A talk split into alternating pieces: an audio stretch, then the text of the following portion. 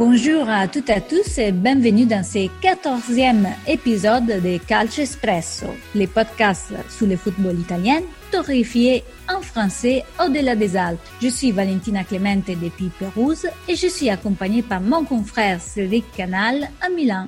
Bonjour Cédric et joyeuses fêtes Merci, bonjour Valentina, bonne fête à toi aussi et bonne fête à toutes et à tous. On est avec vous pour entamer ces fêtes de fin d'année effectivement et nous vous proposons un numéro euh, un petit peu particulier entre bilan et perspective de la géopolitique dans le football et pour cela on accueille Kevin Vessière, créateur du FC Géopolitique, le site internet qui se prolonge sur Twitter avec qui nous sommes heureux d'avoir noué un partenariat pour vous proposer régulièrement des rendez-vous pour euh, bien lier ces deux thèmes, la géopolitique et le football. Bonjour Kevin.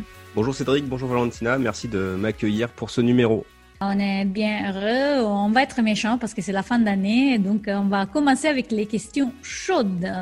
Ah. Et j'aime en charge euh, de, de, débuter ces numéros. La géopolitique du sport devient un thème toujours plus d'actualité. Des masters ont été lancés récemment en France. Dans ce sens-là, on peut dire que le foot a perdu totalement son aura populaire, ou plutôt que son aura populaire a justement créé un développement et étant quand même un thème central dans la vie des gens.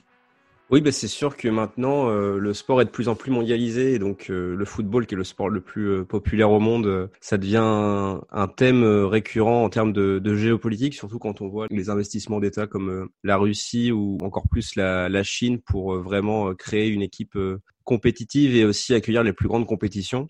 Et puis je pense aussi que le thème devient récurrent parce qu'il va y avoir la, la, Coupe du Monde au Qatar euh, en 2022. Et c'est vrai que c'est euh, une Coupe du Monde qui aura lieu dans un pays qui n'a pas vraiment de culture footballistique et qui a vraiment été fait plus dans une logique effectivement de montrer le territoire du Qatar, une logique de, de rapport de force qui va bien au-delà du, du, football. Et le thème va être récurrent parce que là, ce qui se passe au Qatar, c'est vrai que les stades vont sortir de terre.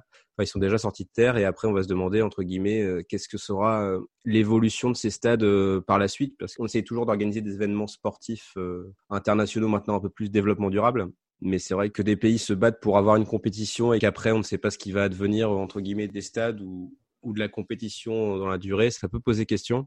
Après, sur le, la partie populaire, euh, effectivement, le football a perdu son aura populaire et je pense que si, avec le Covid et le fait qu'il y ait de moins de monde dans les tribunes, déjà que les tribunes étaient de moins en moins populaires au niveau des, euh, plus grands clubs. On est plus dans une logique maintenant de tribunes un petit peu qu'un public premium, un peu plus euh, assagi que par les décennies passées. Il va y avoir un lien qui sera toujours de, de moins en moins, on va dire, direct entre le supporter et le football. Et d'ailleurs, on a vu une étude récemment qui est sortie en France sur un désintérêt vraiment grandissant euh, de la part des jeunes des 15-24 ans qui s'intéressent de moins en moins au football, qui sont moins intéressés par le fait simplement de regarder du football à la télé, un match en entier. Là aussi, on voit un vrai danger sur euh, le côté populaire. Oui, tout à fait. Après, oui, j'ai vu aussi cette étude et euh, c'est vrai que ce qui était aussi pointé du doigt, c'est que moi, le premier, maintenant, je consomme des matchs de foot un petit peu par partie ou par par action de but. Et c'est vrai que c'est de, plus en plus ce format-là qui sont développés et notamment aussi euh, ces formats-là sont les plus partagés parce que c'est les formats les, les plus gratuits. Enfin, je parle pour le cas que je connais au niveau de la France. C'est vrai que si on veut suivre toutes les compétitions, il faut quasiment avoir euh, bon maintenant Media Pro, ça, ne sera plus le cas, mais si on prenait avant avec l'offre Media Pro, il fallait au moins débourser 50 euh, à 60 euros pour pouvoir voir tout le football mondial. Donc c'est vrai que Maintenant, le plus simple, c'est de se diriger vers des formats peut-être un peu plus courts avec des matchs où on voit plus que des actions de jeu. Et ça va aussi un peu désacraliser un peu ce moment qui était le, le match de football même au niveau de, de la Ligue des Champions euh, vu qu'on est tous euh, confinés et qu'il n'y a plus de, de, lieu de vie pour assister au match. Il y a moins ce côté un petit peu solennel du match où on se regarde pour regarder un match euh, dans son entier. Donc effectivement, euh, il y a peut-être une réflexion à avoir, peut-être aussi sur l'évolution du jeu, pour rendre peut-être un match de football sur son ensemble plus dynamique et que ce soit pas seulement deux trois euh, occasions de jeu ou, même en Ligue des Champions on le voit souvent il y a souvent des actions de jeu où il y a un bloc euh, entre guillemets haut avec une équipe qui va dominer et qui est souvent un, des top clubs européens et l'autre équipe en face elle n'a pas forcément les moyens de lutter de par ses joueurs et de par son expérience euh, européenne et donc on assiste souvent à ce, ce match là et c'est pas forcément le, plus intéressant à, regarder. Tu as posé la question 2020, année du football engagé tu, l'as posé sur, sur Twitter. Griezmann, par exemple, a mis fin à son partenariat avec Huawei à cause des soupçons sur l'implication du géant chinois dans la surveillance. des Ouïghours par la Chine. Il y a encore eu la, campagne de Marcus Rashford, par exemple, qui est très un joueur très impliqué. Sa dernière campagne, c'était sur la pauvreté des enfants au Royaume-Uni. Est-ce que ce sont des tendances nouvelles ou pas, selon toi? En football, ouais, je trouve que c'est des tendances nouvelles. On avait rarement vu des, en tout cas pour les footballeurs, on va dire les plus médiatiques, des actions aussi aussi engagées. Crois que Marcus Rashford, on avait rarement vu euh, un joueur vraiment prendre euh, l'initiative euh, pour faire une action vraiment sociale. Et même si après il y a eu un peu de couverture presse, on, sent vraiment que quand on l'entend que c'est un projet vraiment qui lui tient à cœur et c'est pas une action de, communication. Pareil pour Griezmann, ça a pris tout le monde un peu de court, même s'il était déjà un footballeur engagé. Et non, c'est vrai que c'est de bon augure parce que là, pour l'instant, on avait vu qu'effectivement, c'était plus au niveau des sportifs les plus médiatisés au niveau de, des États-Unis que ça, pour l'instant, ça avait eu lieu, notamment au niveau du... notamment. Ouais, c'est ça. Au niveau du football américain et au niveau du Black Lives Matter, effectivement, avec l'équipe de Milwaukee qui avait dit euh, non, on va pas jouer.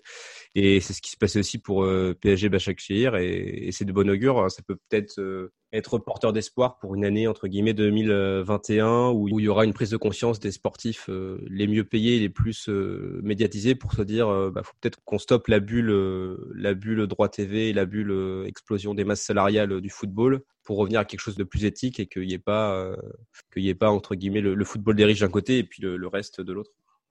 Ça serait génial de, de, voir ça parce que je pense que ça pourrait ramener les gens aussi plus proches du football, euh, interrompre d'un certain point de vue cette euh, division que qu'on voit.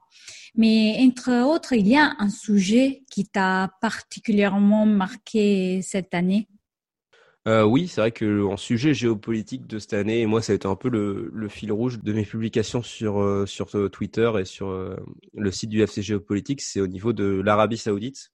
Donc c'est vrai que depuis 2019 et 2020, ils ont une grande stratégie d'organisation d'événements d'événements internationaux sur leur territoire pour plusieurs raisons, pour mettre en avant leur territoire et développer euh, des partenariats avec des investisseurs étrangers et aussi pour concurrencer le Qatar qui va être euh, mis en lumière avec la Coupe du Monde 2022. Et là, c'est vrai que l'Arabie Saoudite, euh, ce qu'elle cherche vraiment, c'est comme le Qatar avec le PSG ou Manchester City un degré moindre avec les Émirats Arabes Unis, c'est d'avoir son équipe de football. Donc ils avaient tenté le pari avec Manchester United il y a deux ans. Ça n'avait pas marché parce que le club était beaucoup trop cher. Là, ils ont retenté le coup avec Newcastle, mais c'est vrai que cette année, ça, ça s'est pas fait parce que euh, il y avait des accusations de sport watching, donc c'est-à-dire qu'en gros, euh, l'Arabie Saoudite euh, utilise le sport pour se laver des atteintes aux droits de l'homme qu'ils peuvent commettre sur leur territoire. Et puis aussi, il y avait l'affaire Be Out Q, c'est-à-dire que l'Arabie Saoudite a monté un réseau de piratage pour pirater la chaîne Qatari Bein et Bein, qui était le principal diffuseur de la première ligue, a dit bah, on, est contre ce rachat de la part du, fonds d'investissement d'État saoudien. Parce qu'en gros, si vous venez euh, racheter un club, bah, vous arrêtez votre réseau de piratage. Donc, euh, pour l'instant, le, rachat de Newcastle est tombé à l'eau.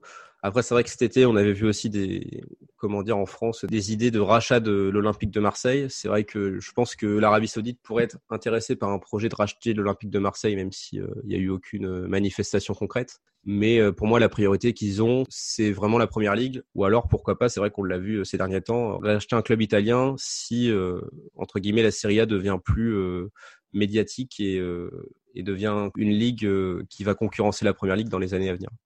Et justement, la transition est toute trouvée puisque depuis notre premier rendez-vous, le football italien a été vendu, en tout cas en partie. Je répondais à cette question hein, en septembre-octobre, puisque pas mal de clubs se vendaient euh, notamment à des, propriétaires américains, mais pas que. Eh bien, donc 10% des droits de la nouvelle société commerciale de la Lega Serie A étaient vendus au fonds CVC Advent et FSI contre 1,7 milliard d'euros. Un modèle nouveau dans le football européen et qui pourrait inspirer d'autres ligues. Alors pour toi déjà, est-ce que cette vente est une bonne chose et est-ce que euh, la France euh, pourrait s'en inspirer alors qu'on a vu que la grosse partie de droits télé donc euh, qui a été achetée par Mediapro va être remis sur le marché? Une bonne chose bah, d'un côté, oui, pour le football italien, parce que bah, si le football italien veut revenir sur le devant de la scène européenne, ils sont entre guillemets obligés de répondre aux sirènes du football business et du coup de d'exposer plus largement leur euh, la Serie A et surtout entre guillemets de, de la diffuser dans des nouveaux marchés que sont les, États-Unis et, la Chine. Euh, après, est-ce que ce sera transposable au niveau de la France? Euh, Pour l'instant, je ne pense pas, même si c'était l'idée de Vincent Labrune qui a été élu à, la tête de la Ligue de football professionnel cet automne, notamment parce que bah, déjà il y a le, faudra se relever du, crash Media Pro. C'est-à-dire que les acteurs qui vont vouloir investir dans le football, ils ont bien vu que Media Pro, ils ont tenté le pari en mettant un milliard dessus et qu'ils n'arrivaient pas avec le produit du football français à le à le rendre entre guillemets rentable pour eux. Donc ça, faudra se relever de ça. Après, c'est vrai que oui, il y avait, cette idée de, créer une société commerciale, mais euh, il faut voir ensuite comment. Euh, enfin, c'est pas le tout de créer une société commerciale, mais je pense qu'il faut rendre aussi le, football français un peu plus euh, vendeur. Et pour l'instant, le seul produit entre guillemets d'appel du football français, c'est le PSG avec Mbappé et surtout avec Neymar, qui a une aura beaucoup plus internationale que, Mbappé.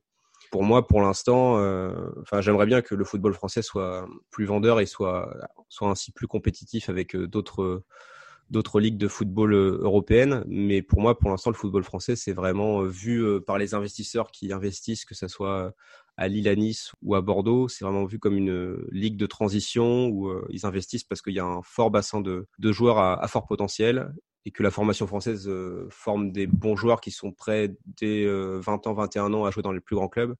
Donc l'idée d'investir en, France pour l'instant, c'est de faire du trading de joueurs. Donc ça va être entre guillemets compliqué d'arriver à un modèle comme le pousse le football italien, parce que le football italien peut, entre guillemets, s'appuyer sur le côté euh, football des années 2000, et c'est notamment ce que pousse le, président de la Serie A, euh, quand, Paolo D'Alpino, quand il a créé euh, cette société commerciale et qu'il l'a vendue au plus offrant, c'était pour, entre guillemets, revenir au, football italien des années 2000.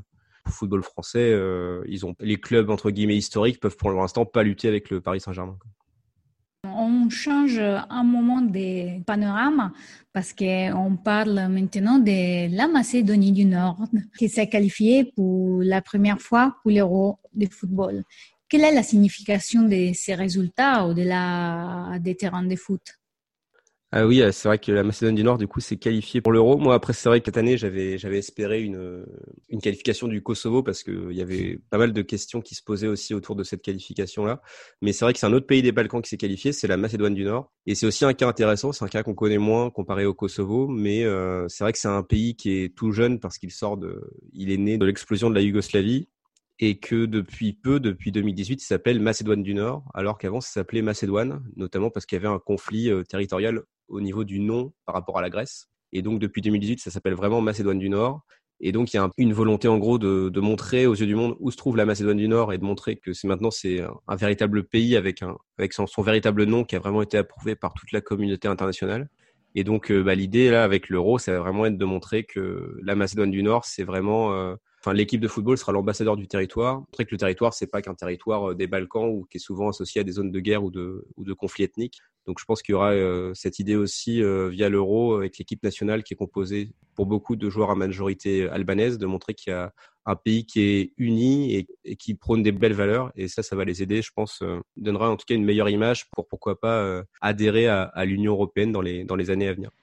Pour revenir à l'Arabie Saoudite, ça me fait penser de tous les pays justement du Golfe, ça a été le pays en pointe au niveau des résultats sportifs. Été le premier pays à se qualifier régulièrement pour la Coupe du Monde. Tu penses que ça joue vraiment euh, d'avoir une équipe de football comme ça euh, compétitive qui joue les compétitions pour l'image auprès du grand public?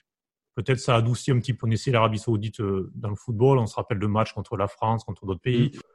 Ouais, après, je sais pas si, en termes de valeur, etc., je sais pas quel impact ça peut avoir, mais après, c'est vrai qu'en termes d'image, ça permet en tout cas de, de, placer le pays sur une carte, notamment sur des grandes compétitions comme l'Euro ou la Coupe du Monde. Pour l'Arabie Saoudite, euh, ce sera un peu comme la Chine, à mon avis. Leur idée, ce sera vraiment d'être, euh, au-delà d'avoir une équipe de football, euh, entre guillemets, propre et qui crée pas de polémique, c'est vraiment d'avoir une équipe de football compétitive et de pas se faire marcher dessus par euh, d'autres équipes, bah, notamment l'Arabie Saoudite pour pas se faire marcher dessus par les, le rival qui est le Qatar, et la Chine qui a l'ambition d'organiser une Coupe du Monde. Ça va être entre guillemets comme pour la Russie en, en 2018, ce sera entre guillemets on a on a eu une compétition à la maison, mais il faudra pas être ridicule. C'est notamment euh, pour ça que le Qatar euh, enchaîne Copa América dans un groupe des éliminatoires de la Coupe du Monde, mais ce sera des matchs amicaux pour entre guillemets se confronter à toutes les équipes euh, du tout le continent et pour euh, pas avoir un zéro pointé durant leur Coupe du Monde.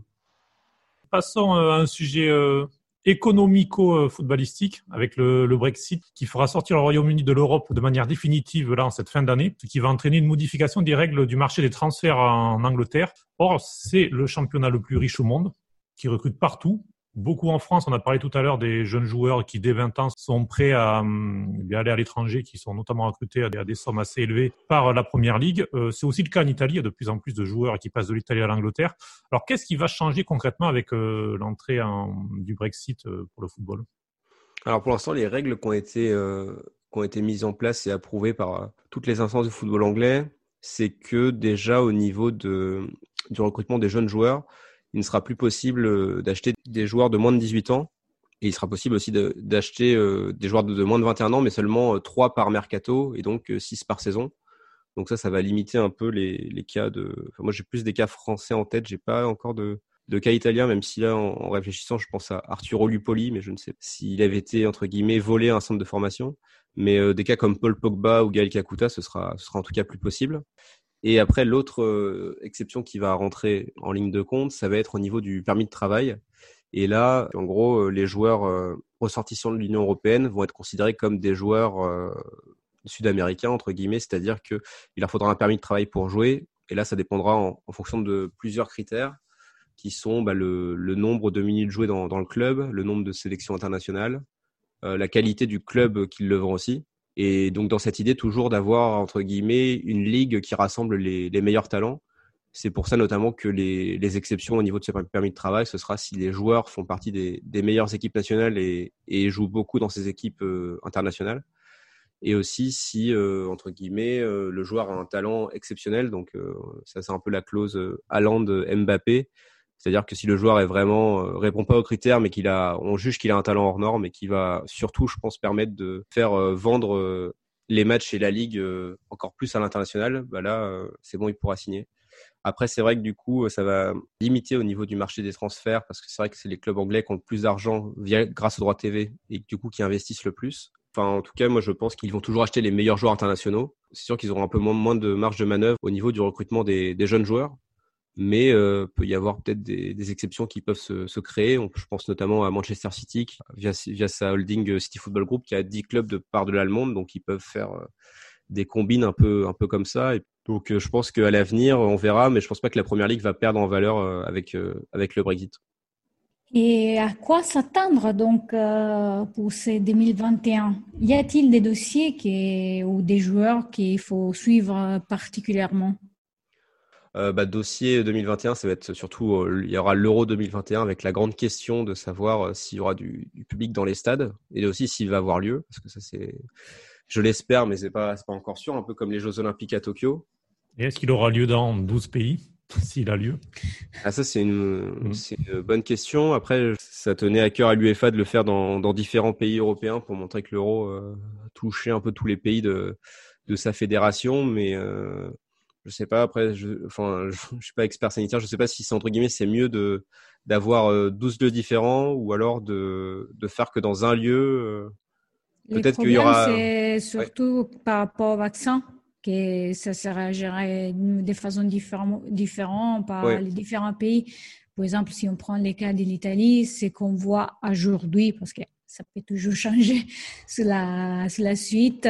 Voilà, euh, les gens normaux, pas trop âgés ou quand même 16 et 50 ans, peut-être ils verront pas les, les vaccins avant mm. l'automne. Donc, euh, quand même, c'est une grande partie de la population et c'est la population active.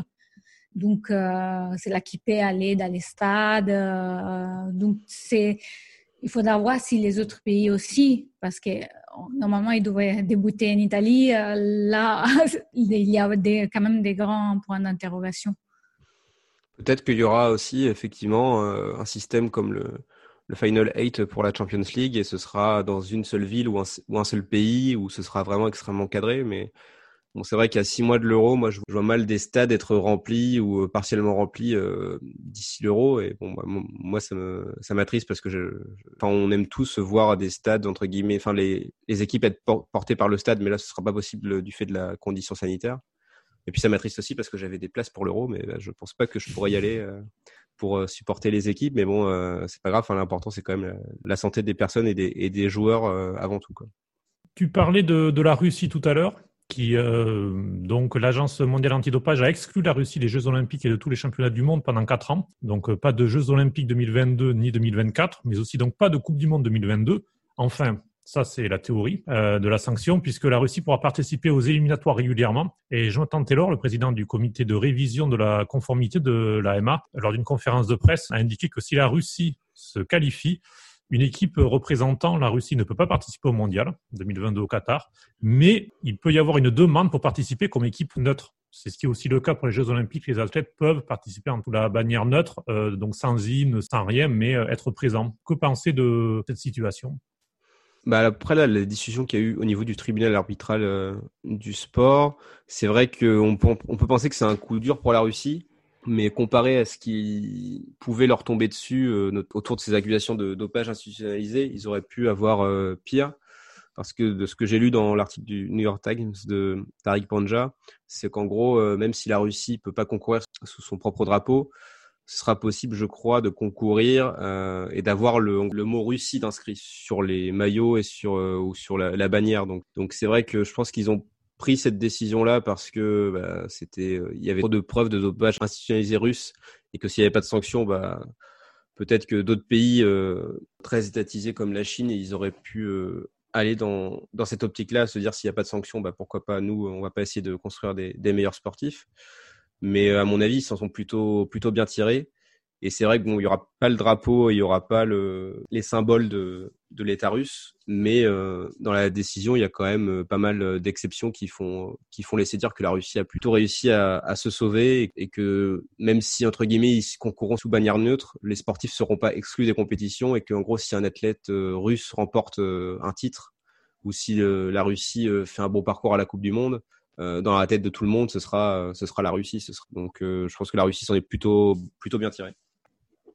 On a quand même pas mal de sujets à suivre dans ce 2021. C'est clair, comme on disait au début, qu'il y a des plus en plus euh, des nœuds qui, qui se créent, des liens entre le football et la géopolitique.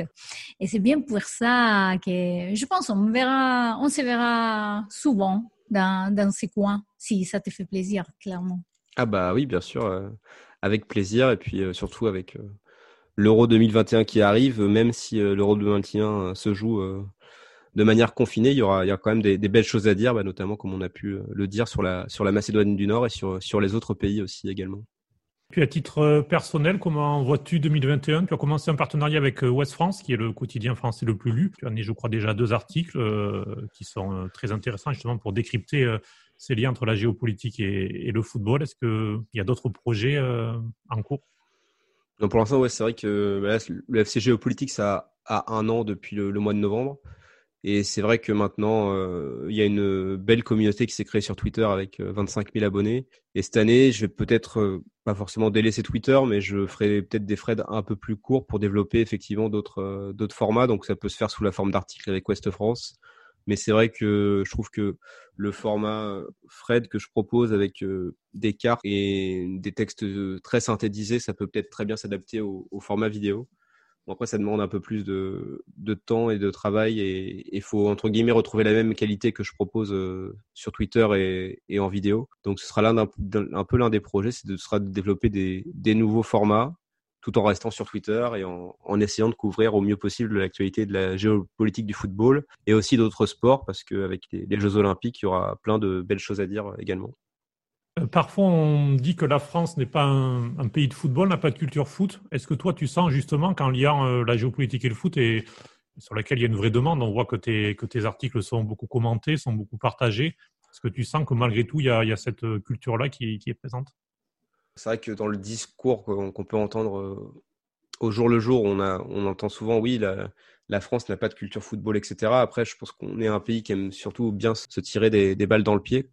Et non, je pense quand même qu'on est un pays qui a une culture football, euh, qui est quand même bien derrière son équipe nationale. On le voit, enfin, souvent, euh, parfois la parole du, sélectionneur, c'est comparé à la, parole du, président de, la République. Donc, il y a quand même une culture foot autour en France. Après, c'est vrai qu'au niveau de la Ligue 1, qui est censé entre guillemets être le championnat qui doit fédérer toute la population autour du football français, je pense qu'il y a effectivement moins de moins d'entrain.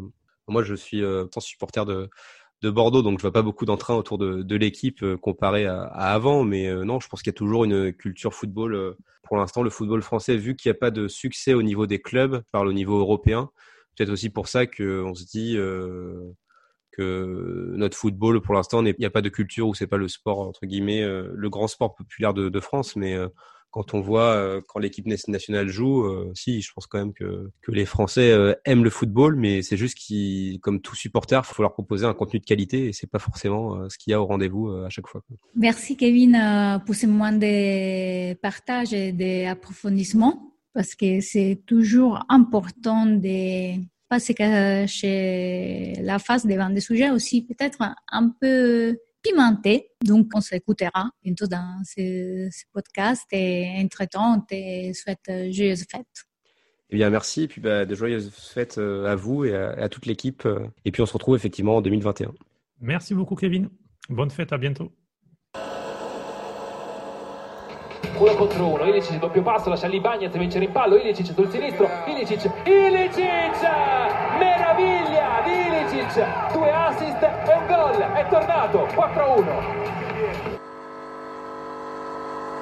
Et maintenant, on passe à l'espresso de la semaine. C'est à toi, Cédric. Oui, et avec un cadeau de Noël en avance pour De Laurentiis et son club, puisque le comité olympique national italien a finalement entendu l'appel du Napoli dans le cadre du match contre la Juventus qui ne s'est pas joué, puisqu'après avoir vu le, match, donc Juventus-Naples ne pas se disputer le 4 octobre, parce que des cas de Covid-19 étaient apparus dans l'effectif des Azzurri, bloquant leur déplacement vers le Piémont. Le tribunal fédéral, puis la cour d'appel sportive avaient donné match perdu 3-0 sur tapis vert et un point de pénalité au Napoli. Eh bien, le collège de la garantie sportive du CONI a changé la donne ce mardi en donnant le match à rejouer. Et donc l'hypothèse serait de jouer cette partie dès le 13 janvier, ce qui entraînerait le report des matchs de Coppa Italia des deux clubs qui se retrouveront d'ailleurs le 20 janvier pour la Supercoppa à Reggio Emilia malheureusement aussi de mon côté, le Covid euh, est toujours d'actualité et, ça suit un peu euh, ton express à toi parce que euh, cette semaine, on avait entendu le président de la Fédération Gravina avoir l'espoir de revoir les gens au stade à partir de janvier. et aussi, si tout le monde aimerait voir cela, il semblait que mars soit une date un peu plus raisonnable. Car il faut quand même penser qu'au fait, il y a encore beaucoup de travail à faire avant de retrouver une vie normale. Une vie qui semble loin vu qu'on a du mal à respecter les règles les plus basiques. On a vu cette semaine CDC jouer un match avec des positifs sur les terrains. L'équipe en question, la Casertana, qui comptait déjà 15 positifs dans son équipe, a été pratiquement obligée à disputer les matchs contre la Viterbese, car entre les malades, les blessés et les suspendus, il n'avait pas assez de joueurs non positifs pour pouvoir envoyer les matchs selon les critères. Les clubs avaient obtenu les reports la semaine précédente à cause du nombre élevé de cas déjà. Or, les règlements n'autorisent qu'un report Finalement, la Casertana a disputé les matchs à neuf et a perdu 3-0 contre la Viterbese. Mais le pire, c'est qu'après les matchs, qui d'ailleurs avaient débuté avec 15 minutes de retard à cause de l'état de fièvre de certains joueurs de l'équipe de la compagnie, qui ont dû faire un test rapide, sous les trois qui s'est taillé mal, deux joueurs ont reçu une réponse positive au tampon effectué juste avant les matchs.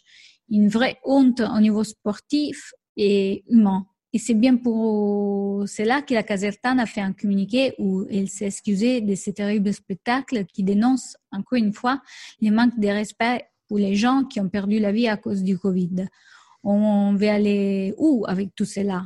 On espère maintenant qu'avec la décision de, de Naples, ça puisse influencer. Je ne sais pas s'il y aura un recours ou quoi, mais que vraiment ça puisse donner la possibilité de, de jouer, euh, de rejouer ces matchs parce que et surtout que la Viterbese n'ait pas de conséquences pour les deux positifs euh, dans l'état. On verra si le cas de Naples fait jurisprudence, soit en Serie A ou même au-delà, Série B, Série C. Puis on peut aussi penser donc à toutes ces équipes qui, qui ont joué avec euh, des effectifs amputés, euh, que ce soit pareil en Serie A, Série B, Série C, parce qu'elles ont suivi le protocole et euh, ça a peut-être un petit peu faussé le championnat dans la période où il y avait le plus de positifs. Il y a une période en octobre-novembre où il y a eu beaucoup de cas dans, dans les clubs italiens. Non, mais c'est surtout que où il n'y a pas la, comment dire, où il a pas la jurisprudence dans le sens des protocoles, c'est ça. à mon avis, ça dépend aussi des autres équipes. Dans les, dans les cas spécifiques, la Viterbese, il pouvait donner son accord pour envoyer les matchs. Hmm. je veux dire, tu te mets en danger aussi. Et c'est ça qui creuse au-delà, parce qu'il peut y avoir des, des, règles, mais les bons sens euh, doivent nous amener à faire des dérogations sous aussi une dernière minute vu surtout l'état des fièvres démontré avant les matchs par certains joueurs. Oui, par exemple, en Série B, on avait vu que le match entre Monza et la Vicenza avait été euh, reporté puisqu'il y avait des, cas élevés. Donc les deux clubs avaient trouvé un accord. Donc on voit aussi euh, parfois en bonne intelligence euh, entre les clubs et la ligue, il peut aussi y avoir des accords pour la protection de tous sans aussi le championnat, puisqu'on peut toujours trouver un moyen de, de, rejouer des matchs. Oui, surtout dans des championnats entre mineurs où il y a sûrement plus de place euh, par rapport à la Serie A avec les coupes et tout. Euh, je veux dire, c'est pas pour dénigrer, mais c'est parce qu'il y a vraiment un calendrier plus euh, disponible qu'il faut profiter en ce moment où tout le monde vit des vies assez particulières. Eh bien, j'en profite pour un petit clin d'œil hors football et positif, mais positif dans le bon terme, dans le terme qu'on disait auparavant. Heureusement.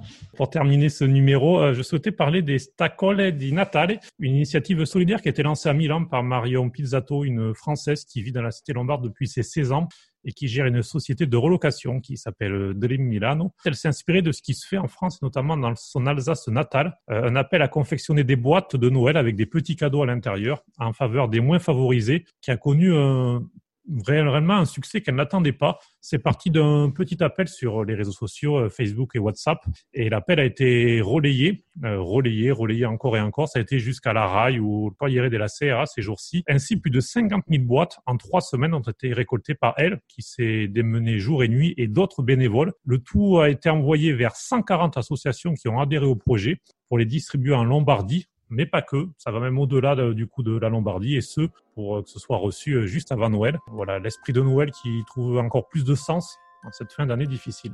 Tout à fait. Et d'ailleurs, euh, c'est remarquable euh, vu que juste semaine dernière, on a vu des images de que des longues queues à Milan pour chercher à manger à l'extérieur des, associations d'aide euh, comme Croix-Rouge ou d'autres Caritas, euh, voilà. Et ça veut dire que vraiment le Covid il a laissé pas que des séquelles euh, au niveau sanitaire, mais vraiment économique. Et il faut saluer ces gestes-là avec un applaudissement.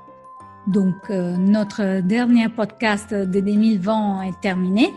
Vous pouvez donner votre avis, des idées des sujets et d'inviter sur notre site calcespresso.com et nous contacter directement pour des questions ou des idées de partenariat par mail à contact.calcespresso.com. Et vous pouvez nous suivre et échanger avec nous sur nos réseaux sociaux, Twitter, Facebook, Instagram et notre chat Telegram. Et on a été particulièrement heureux de vous proposer ces 14 premiers numéros. Euh, pendant ces fêtes, vous pouvez d'ailleurs euh, écouter euh, tout le catalogue de Calcio Espresso sur notre site et les principales plateformes, que ce soit Acast, Spotify, Deezer, Google Podcast, Podcast Addict, Apple Podcast. On est aussi sur Amazon depuis quelques temps, donc n'hésitez pas. et puis n'hésitez pas à nous dire ce que vous en pensez. Et puis surtout, ben, c'est le moment de, de vous souhaiter à tous des bonnes fêtes et surtout à toi, Valentina.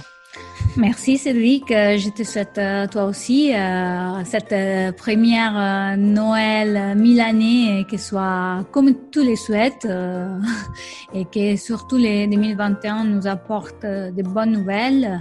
Et nous on se retrouve en janvier et on prépare déjà un numéro qui, à mon avis, ça va être très intéressant. On va revenir en arrière de quelques années. À bientôt. À bientôt. Bon Natal. Ciao. Ciao.